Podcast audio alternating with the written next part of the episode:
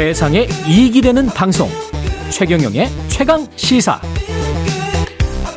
네, 그제 막을 올린 제28회 부산국제영화제 다음 주 금요일까지 지금 진행되고요.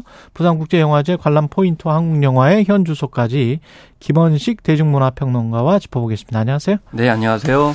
부산국제영화제 개막을 했습니다. 아시아 최대 영화제라는데 어느 정도 규모가 큽니까? 네, 일단 뭐 아시아에는 어떤 영화제가 있나 이제 비교를 해보면은 이제 예. 도쿄 영화제 그리고 홍콩 이제 국제 영화제가 있고요. 그 다음에 부산 국제 영화제를 꼽습니다. 그래서 음. 매년 방문하시는 분만 한 20만 명 정도 되고요. 작년 같은 경우에는 한 353편이 이제 출품이 됐습니다. 뭐 2019년 같은 경우는 한 85개국 최대를 기록을 했습니다. 그래서 예. 올해는 약간 줄어들긴 했지만 이렇게 1996년에 31개국 한 163편 출품한 것과 비교했을 때는 어. 예, 상당히 많이 예. 커졌다 이렇게 볼 수가 있는 거죠. 근데 개막 전에 뭐 이사장 집행위원장 뭐 이렇게 사퇴하고 그거는 뭐, 무슨 일이었습니까? 그게? 네, 일단은 네. 좀 배경을 설명을 드려야 되는데 원래는 이제 부산국제영화제는 이제 뭐 이용관 이사장이 있고 음. 그 밑에 이제 홍운영 어, 운영 어, 집행위원장이 있습니다. 그런 체제로 대개 운영해 왔는데 이번에는 좀 독특하게 아 이제 운영위원장이라고 하는 직함이 생겼어요. 아. 그래서 이제 이걸 왜 분리했냐면 어, 허 위원장 같은 경우에는 이제 영화 기획, 영화 선택 이 부분에 집중을 하고 그 다음에 운영위원장은 행정적인 문제, 예산 부분을 이제 따로 집행하는 형태로 분리를 한 겁니다. 음. 그런데 이제 허문영 위- 위원장은 아 이건 동의할 수 없다 이렇게 얘기를 한 거죠. 왜냐하면 영화 기획이나 또 이 선택하는 사람 입장에서 봤을 때는 예산과 행정적인 문제가 분리되게 되면 예. 또 다른 이제 문제가 불거질 수가 있는 거거든요. 예를 들면 2014년에 아, 다이빙벨제 사례가 있었지 않습니까? 그때 서병수 시장이 아, 이 영화는 안 된다라고 어. 해가지고 어, 거부를 했던 측면이 있습니다. 근데 사실 이 왜 이렇게 되냐면은 이제 부산시가 일정 정도 예산을 음. 지원하고 있기 때문에 결국엔 예산 지원 안 하겠다는 아. 얘기거든요. 그래서 이런 좀 아픈 기억이 있기 때문에 사실 이게 갈등이 시작이 된 것이고 그러네요. 그래서 예. 결국에는 어, 집행위원장 못하겠다라고 허 위원장이 사퇴를 했고 어. 또이 중간에 좀 절충을 하려고 했던 이용관 이사장도 아 나는 무슨 어떤 이해관계 때문에 어. 그거를 이제 승인하려는 것- 것이 아니고 효율적인 집행을 위해서 한 것이다라는 입장을 하면서 본인도 사퇴를 하게 됐고 예. 그리고 이제 운영위원장도 임명이 안 된 상황이 된 거죠. 음. 그러니까 결국에는 집행부가 구성이 안 되는 아, 그런 음. 파행을 겪게 됐던 것입니다. 그 결국은 예년보다 지금 예산이나 규모가 좀 축소가 된 거잖아요. 그죠? 네, 그것은 이제 네. 하여튼 여러 가지 원인인데 일단 뭐 세계적인 경기 침체이기 때문에 전반적으로 아. 지금 영화제들이 어려운 상황이긴 합니다. 그렇지만 예. 앞서서 말씀드린 영화제 사태와 관련된 부분에 있어서 예. 사실 집행부가 명확하게 아, 꾸려지고 운행이 될 때 일종의 이제 협찬, 스폰 아, 이런 것들을 받을 수 있는데 이게 음. 채 되지 않았기 때문에 음. 그런 점에서 좀 어려움이 있었다는 거죠. 그래서 공식 초청작이 한 209편 정도 되고 69개국 이렇게 됐는데 아까 이 작년 에 뭐 300여 편이 넘는다고 예. 말씀을 드렸잖아요. 예. 그것과 비교해 봤을 때도 좀 줄어들었다. 줄어들었네. 그렇지만은 예. 이 선택과 집중을 통해서 이제 하고 있고 또 많은 영화를 사랑하시는 분들이 여전히 또 예. 많이 방문하고 계신 거죠. 그 눈여겨 보시는 어떤 작품들이 있습니까 혹시?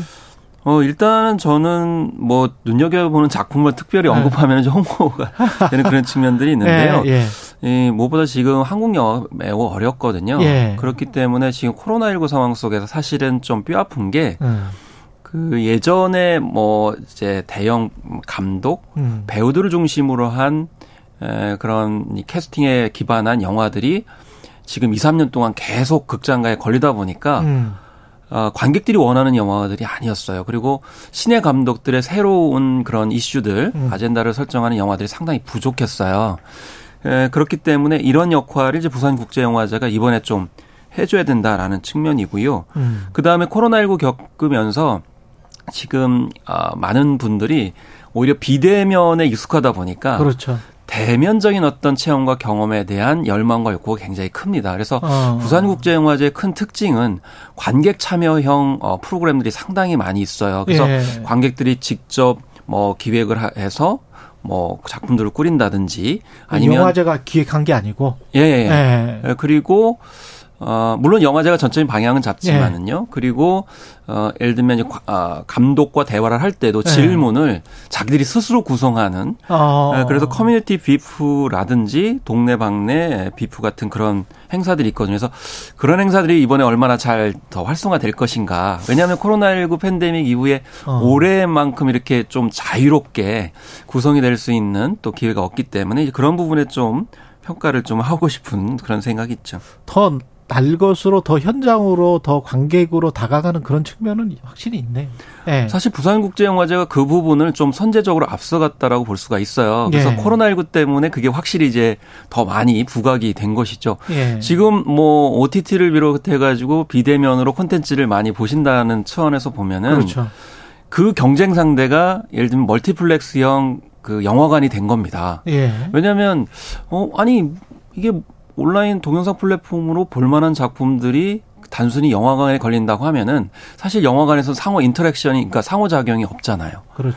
그러니까 영화관을 안, 게, 안 가게 되는 상황이 벌어지고 음. 그럼 결국 뭐냐 실제적으로 접할 수 있는 영화제에 대한 어, 열망이 더 커지는. 아. 이제 그런 흐름들이 있는 거거든요. 그럼 다 매진됐어요 이번에도? 아, 그건 다 매진은 인기작을 중심으로 인기작 매진이 되고 네. 그래서 뭐 유명한 작품들 뭐 예를 들면은 이제 주윤발 씨가 이번에 아시아인상 그렇죠. 영화상을 수상을 했는데 네. 이 특별전도 했어요. 뭐 영웅본생이라든지 와호장령 그리고 최근에 찍은 원모어 찬스 같은 경우에는 이게 좀 약간 그 정전자라고 하는 작품의 패러디 작품이거든요. 음. 예전에 이제 도박의 신이라고 불렸던 사람이 어 그뒤 어떻게 되느냐 미용실에서 아, 미용을 하면서 살고 있는데 아빠가 돼 가지고 아이를 키우고 있다. 네. 그래서 예전 작품과 최근의 어떤 작품들을 같이 볼 수 있는데 이 어, 특별전도 굉장히 티켓 판매가 많이 있었고 출발도 왔고 네 그렇습니다 네. 당연히 와서 네. 우리의 또 좋은 말을 했어요 네. 이 한국 영화의 경쟁력은 창작의 자유다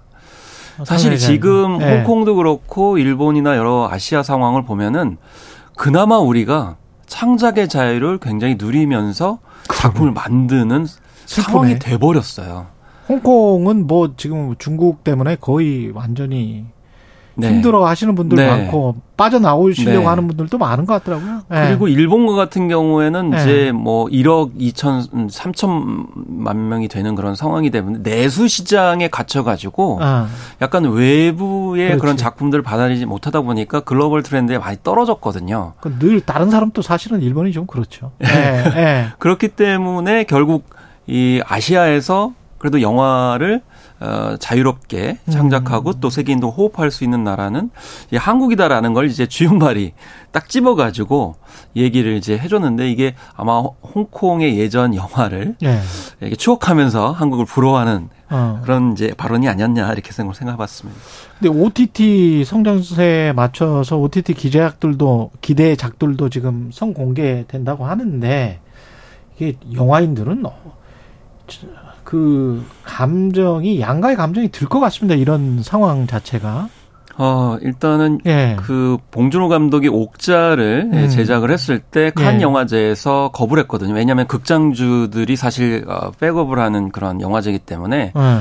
예, 그래서 거부를 했지만 나중에 결국에는 칸 영화제에서도 OTT를 인정할 수밖에 없었습니다. 아. 이번에 뭐 OTT 신작들이 선을 보이는데 뭐 발레리노 같은 발레리나 같은 경우에는 완전히 이제 OTT용 드라마고요. 좀 독특한 것은 독전 2라는 영화입니다. 예. 이 영화는 원래 독전 어 1이 극장에서 개봉을 했어요. 예. 근데 이번에 극장이 아니고 OTT로 개봉을 하는 겁니다. 아. 그러니까 그만큼 OTT의 영향력을 뭐 무시할 수 없고 또 인정하는 음. 모습들이 영화계에도 이제 등장하는 건데 그런데 독전2가 왜 그러면 OTT를 통해서 개봉을 하느냐. 음.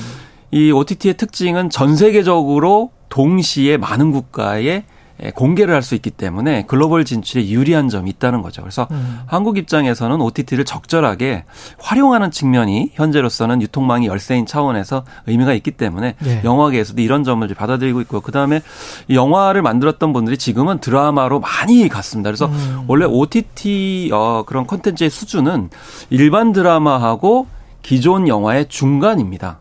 예. 그렇기 때문에 드라마보다는 수준이 높고 예. 어 그리고 일반 어떤 영화보다는 약간은 좀 대중적인 음. 그렇기 때문에 영화인들도 충분히 이제 많이 진출을 해서 제작을 하고 있기 때문에 그런 점에서 이걸 경쟁작이라든지 뭐 제로섬 음. 게임으로 볼 수는 없다 이렇게 인정하고 있는 거죠.